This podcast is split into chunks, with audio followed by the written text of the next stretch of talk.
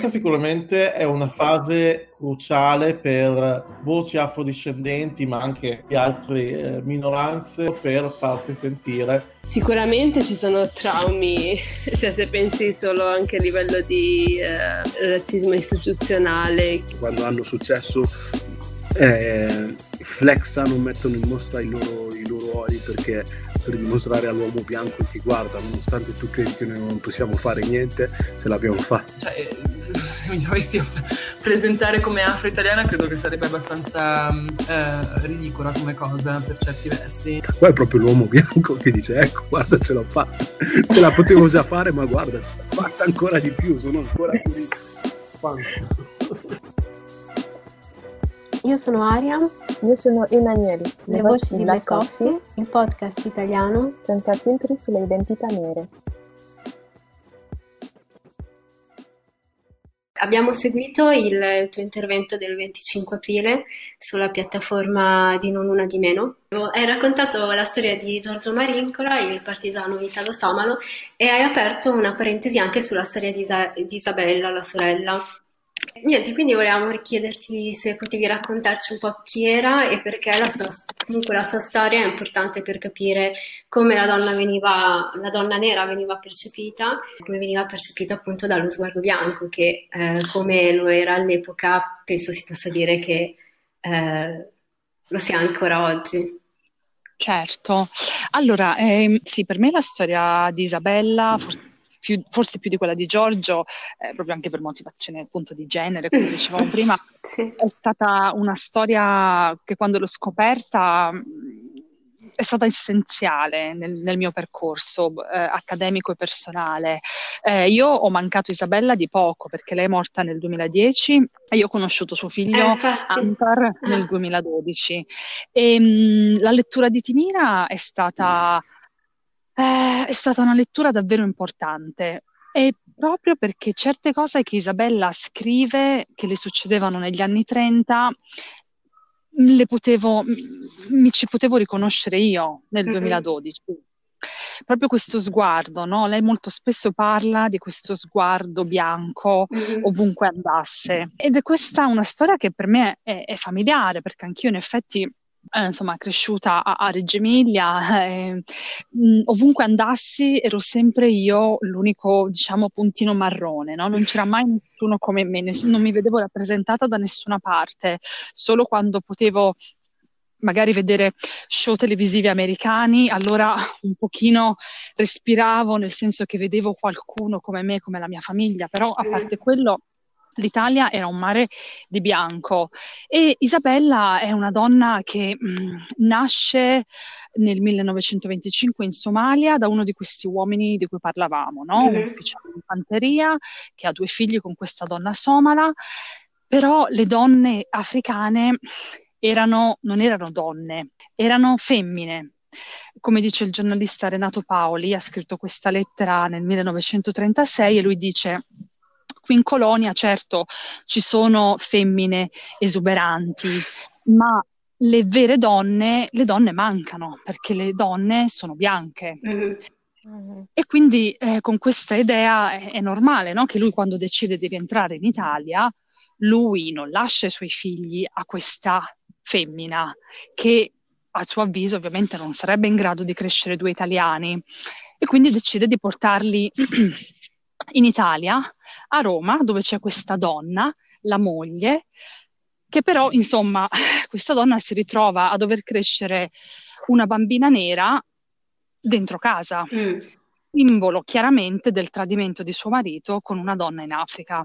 Quindi, se ci mettiamo anche nei panni di questa donna italiana, la sua situazione è difficilissima. Mm-hmm. E mh, mm, la loro storia ti fa capire un po' il, potere, il potere del patriarcato, eh, perché lui, quest'uomo decide di togliere i figli ad una donna che non considera donna e di affidarli ad un'altra donna che considera madre e, e moglie ideale. Sì. Questa donna però in realtà che è Elvira Floris. Sì, lei però sfogava tutta questa sua rabbia e frustrazione sul corpo di Isabella. Quindi Isabella da un'età piccolissima era presa a botte mm. e a frustate. E, e, e quindi insomma eh, sono varie vite un po' diciamo distrutte da un certo punto di vista proprio dal potere maschile di quest'uomo.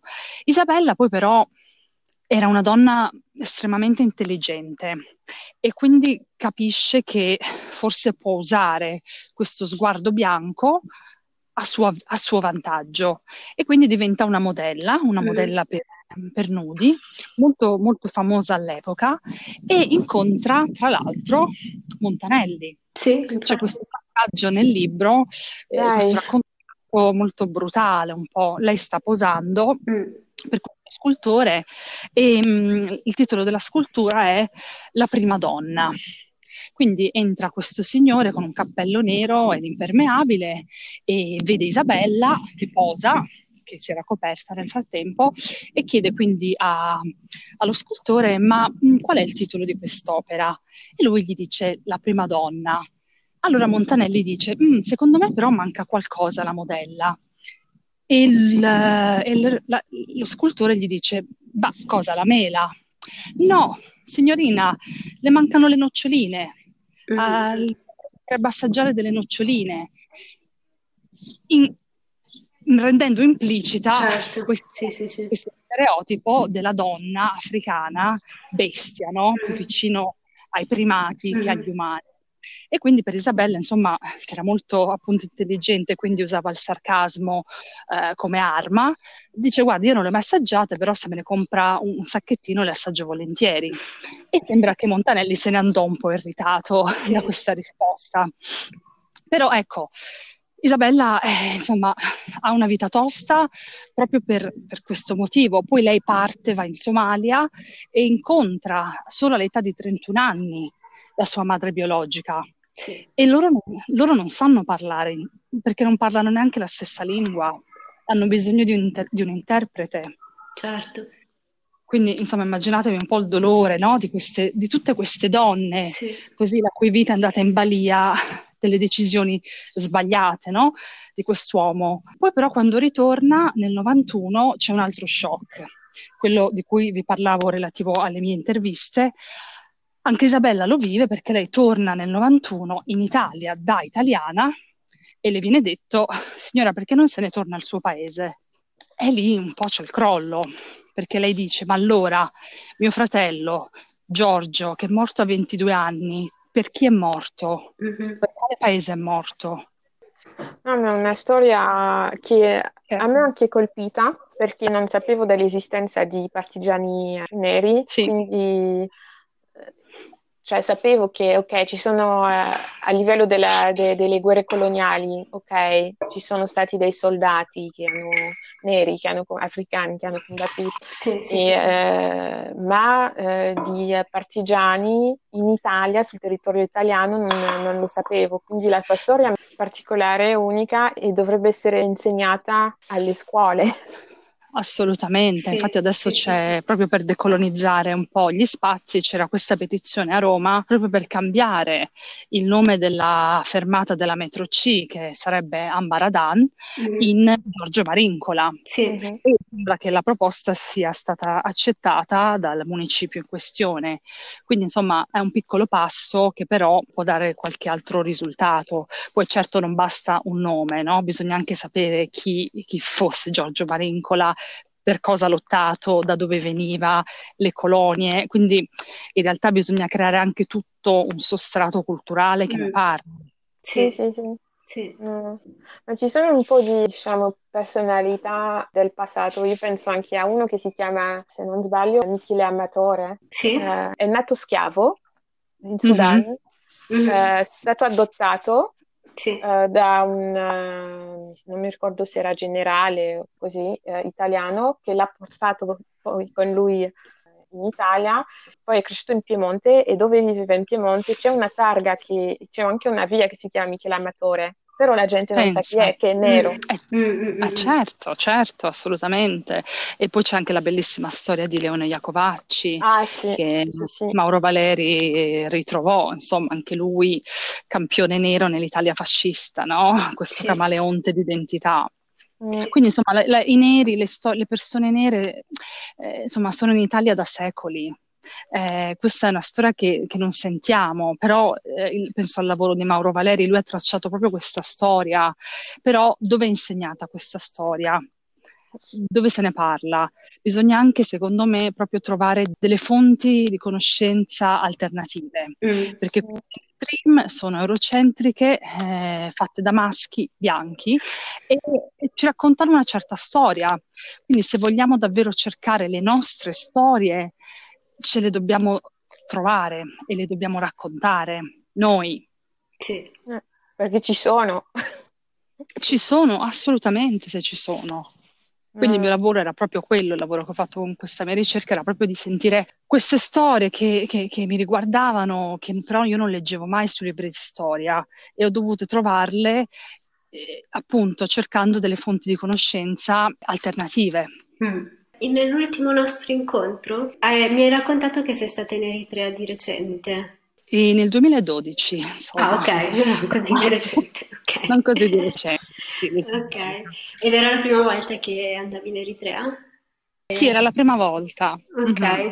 Ok, e che, che, impressione ti ha fatto vedere come l'eredità architettonica coloniale sia rimasta praticamente intatta?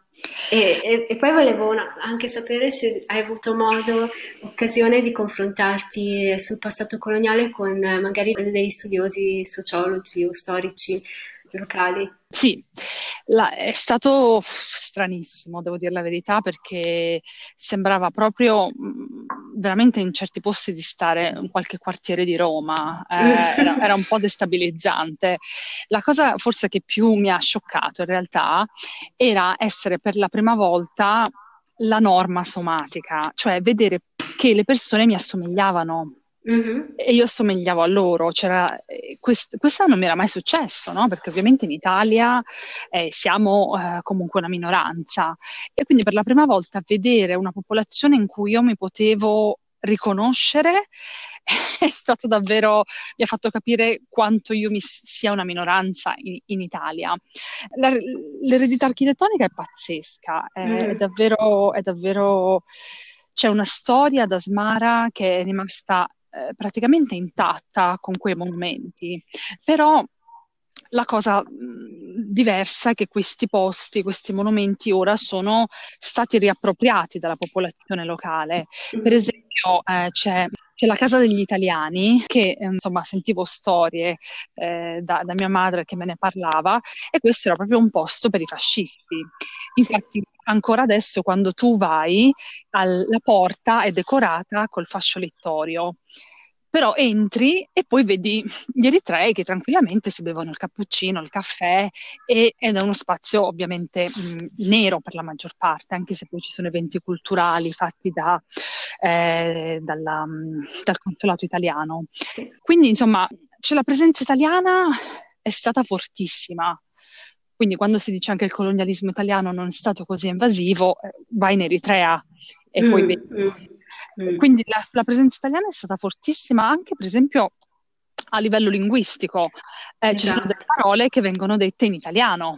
Esatto, ma tu non sai quante volte eh, dicevo, pensavo che delle parole fossero eh, italiane, cioè da sì. piccola ovviamente, non ok, da piccolina, da bambina, pensavo che delle parole fossero italiane, invece erano in tigrinya, ma che derivavano dall'italiano.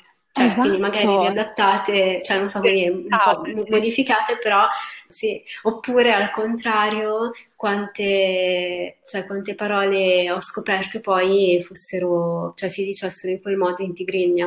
Esatto, e... infatti sì, è, è, stato davvero strano, cioè io quando parlavo e dicevo ma guarda che questa è una parola italiana e sì, mi veniva sì, detto ma no, ma questo è tigrino, forchetta è tigrino, sì. no, forchetta è italiano.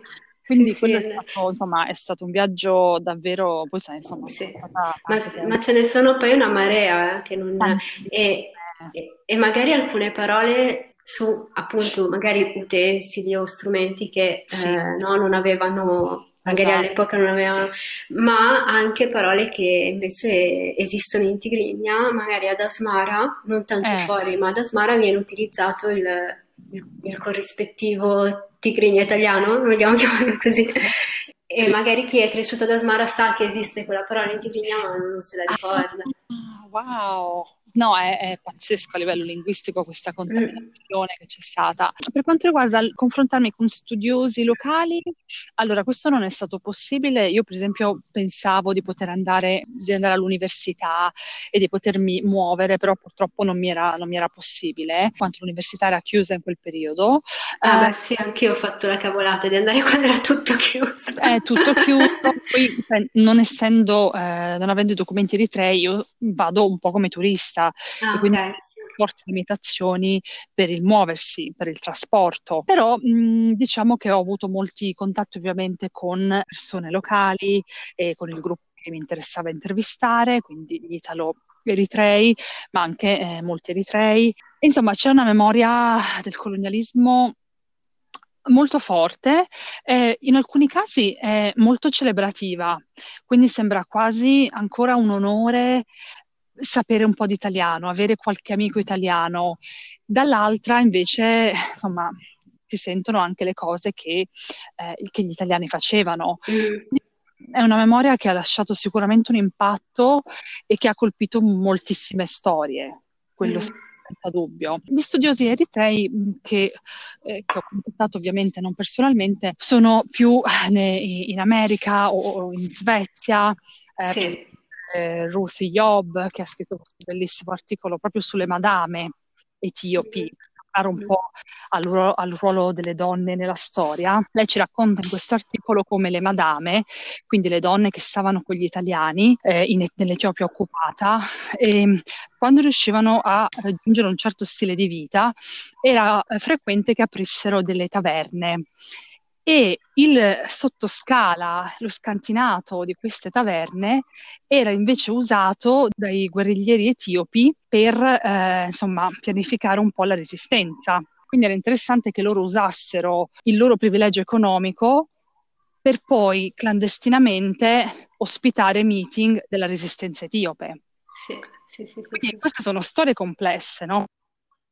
Vedere le donne africane che magari erano in questa situazione di Madamato come delle semplici vittime, forzate, obbligate, alcune lo erano, altre invece la vedevano proprio come un'opportunità economica, quindi c'era anche, in alcuni casi c'erano anche dei sentimenti, eh, mm po' anche alle, a, ai, alle, sentenze delle leggi razziali. Quando il madamato diventa un crimine, eh, alcune persone finiscono in prigione perché volevano stare con, con la compagna, che era una donna africana, mm-hmm. e questo non era assolutamente possibile. Quindi, insomma, è, è, erano relazioni molto complesse su molti livelli. E insomma, ecco, anche il ruolo delle donne è sempre stato reso molto invisibile, a mio avviso come delle entità passive e quindi insomma è anche importante secondo me trovare queste storie proprio per capire in realtà quello che loro vivevano, detto da loro. Sì, sì, sì, sì, sì. Esattamente quello che stavamo dicendo prima con uh, Montanelli che racconta solo la sua versione di Destà. Esatto, esatto. E che noi non abbiamo la, l'altra, l'altra, versione e di far Però... sempre app- apparire la donna africana come sottomessa, senza, senza potere. Quello di cui mi sono resa conto però è che è difficile trovare le donne. Per esempio nelle mie interviste io avevo a disposizione molti uomini con cui parlare, ma era molto difficile puoi trovare le donne, proprio perché la, la, ovviamente dicevamo prima il patriarcato, la società eritrea è estremamente patriarcale, quindi ci sono dei ruoli di genere ben definiti. E quindi mi sono resa conto che anche quando c'è un interesse per eh, ricercare il ruolo storico delle donne, la loro agency, la loro capacità decisionale, bisogna sempre un po' passare dagli uomini, è molto difficile trovare direttamente le donne in una condizione eh, in cui ti si possa parlare. Bisogna sempre aver, andare attraverso certi canali. Questa è una cosa che io, ad esempio, non ho, non ho notato. Cioè, eh, sicuramente ci sono alcune famiglie cioè, mm, non, non, metto in dubbio che, che mm-hmm. tu abbia avuto questa esperienza, però quello che percepisco io quando penso alla donna, cioè sì, alla donna eritrea, al ruolo nella società, la vedo comunque come cioè, per me la donna in Eritrea viene molto più rispettata, ad esempio, che in Italia, anche nei ruoli istituzionali, ma anche nella famiglia. Poi non metto in dubbio che ci siano famiglie che invece hanno appunto la, la regola del, dell'uomo di casa certo. e, e, e, ma, caso... e, la donna non ha appunto la libertà. No? Quindi... Certo, no, nel mio caso poi l'età media delle intervistate era 80 anni. Ok. Quindi insomma, si parla di, di, un retaggio che ovviamente, sai, una, una, donna di 80 anni ha internalizzato magari anche profondamente. Però no, è vero, quello che dicevamo anche prima delle pratiche matrimoniali, per esempio, eh, mentre in Italia eh, c'era questa idea appunto della serva, della bambina quasi messa incinta dal padrone che poi deve andare via di casa, le donne in Eritrea avevano già il divorzio alla fine dell'Ottocento. Sì, sì, sì, Forse, sì, Anche se tu avevi, ti sposavi con un rito religioso, il divorzio era contemplato e ti potevi risposare. Quando è entrato il divorzio in Italia? 1970 qualcosa. esatto, sì. ecco, quando sì, si ma poi... Anche, anche, il ruolo che la donna ha avuto durante la guerra di indipendenza, cioè, o,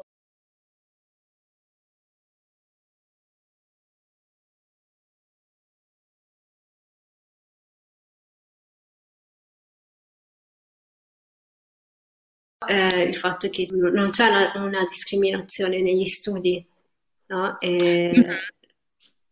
Sì, sì, sì, esatto, se pensiamo anche al, um, eh, alla resistenza no? eritrea, eh, le donne avevano un ruolo essenziale, mm-hmm.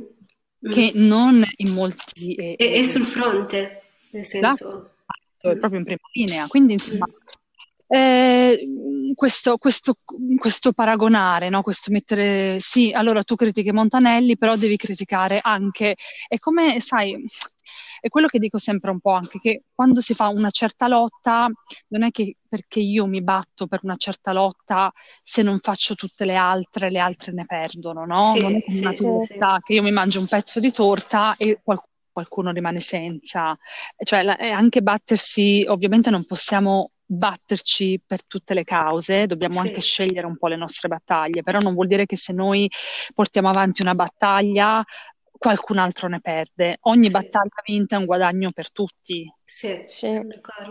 Lo dico solo perché spesso, sai, quando, soprattutto in Italia, quando si parla di razzismo antinero, c'è un po' di, oddio, ma allora gli ebrei, allora gli zingari, mh, mm, cioè mh, mm, è come mettere tutto nello stesso calderone, no? tutte le sì. discriminazioni, mentre secondo me bisogna fare, bisogna chiamare le cose col proprio nome. Assolutamente sì. Poi è ovvio che è necessario eh, un supporto collettivo.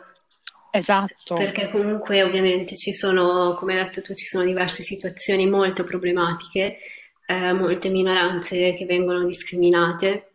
Esatto, ma esatto Certo. E, e, quindi è necessario anche un supporto, cioè, eh, come dicevo prima, collettivo, però appunto non, eh, che questo non, però questo non vuol dire mettere tutto in un mischione. Esatto, cioè, per, sai, quanti... che chiamiamo le cose per quello che sono, come hai detto tu. Quante Poi... volte sento chiamare l'omofobia razzismo, mamma mm, mia, mm, quante mm. volte. O l'antisemitismo. No, ma, perché la gente, secondo me, non, fa, non vuole vedere che in ogni eh, forma di eh, discriminazione cioè, ha le sue specificità. Sì. Sì, mm. esatto, ed è importante poi, riconoscerle. Esatto. esatto. sì, perché poi se rimane una, una, questione superficiale, poi appunto non si va a fondo della cosa e non si risolve assolutamente niente.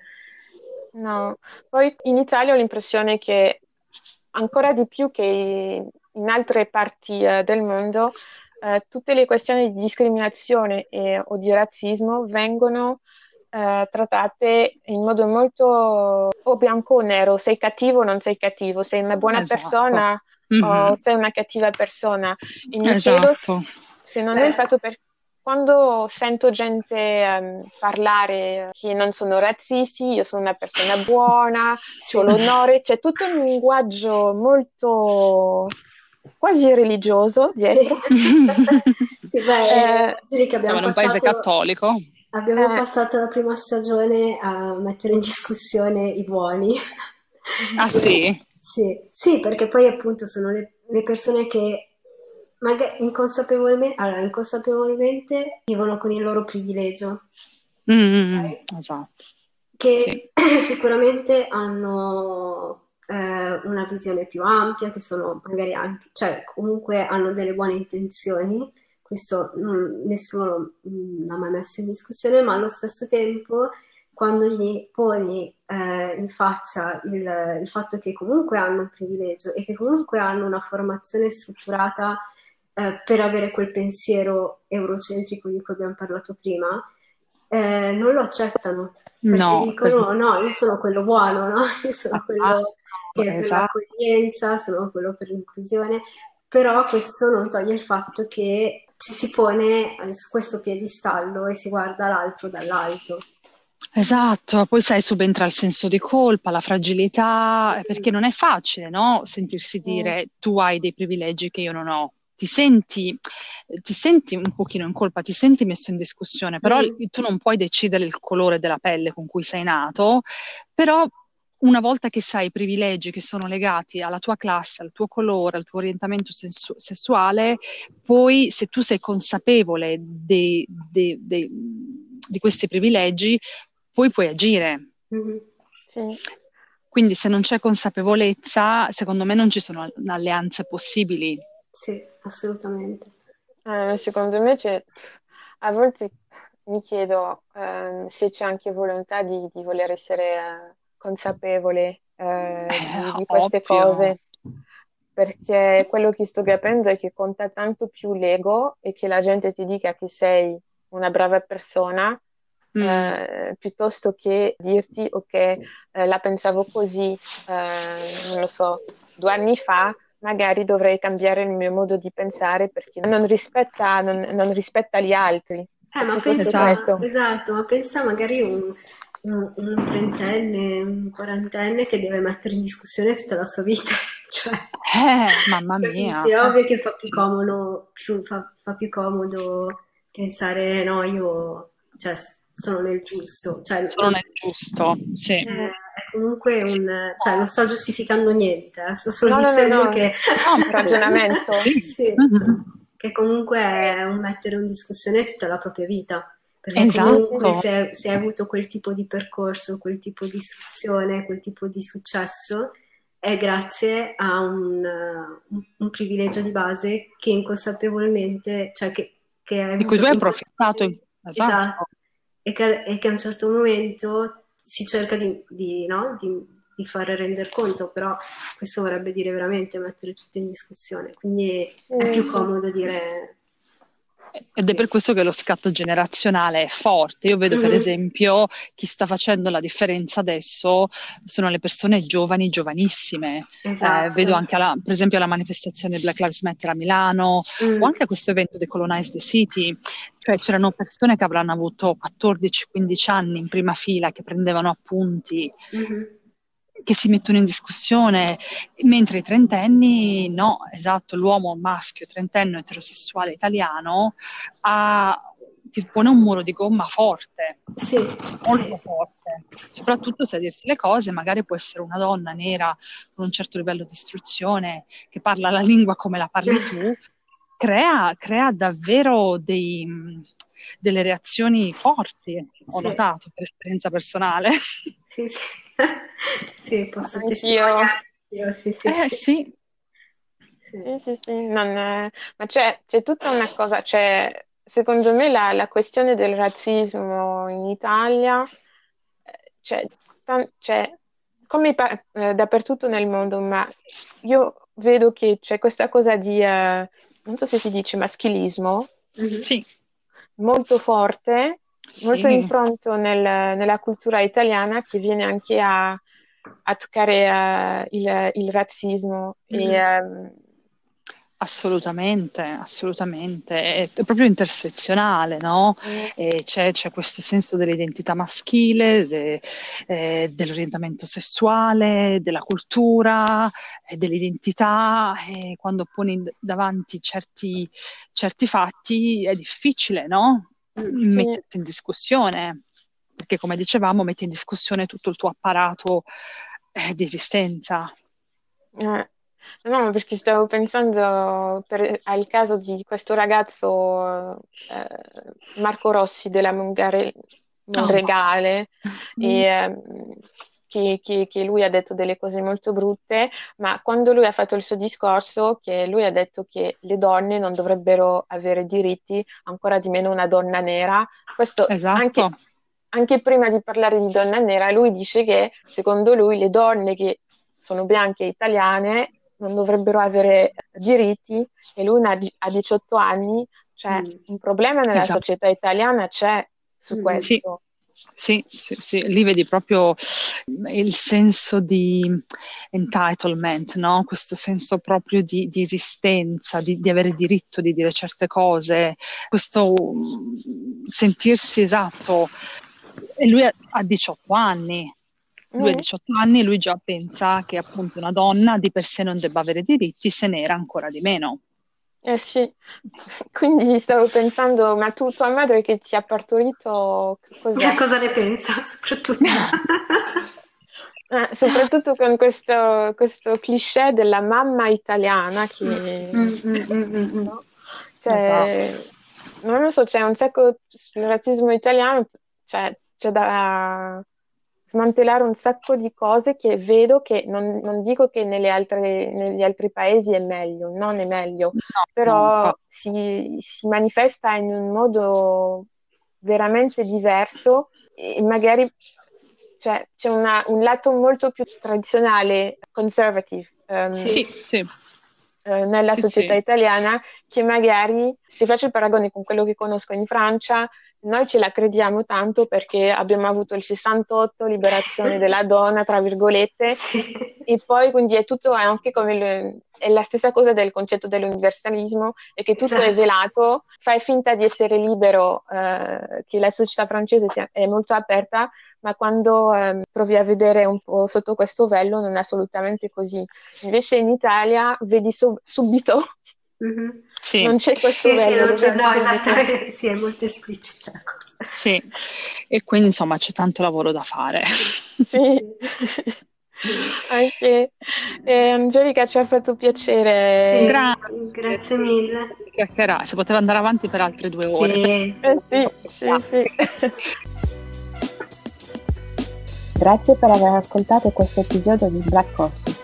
Vi ricordiamo che tutti gli episodi li potete trovare su Podbean, Spotify e tutte le piattaforme in cui ascoltate i vostri podcast preferiti.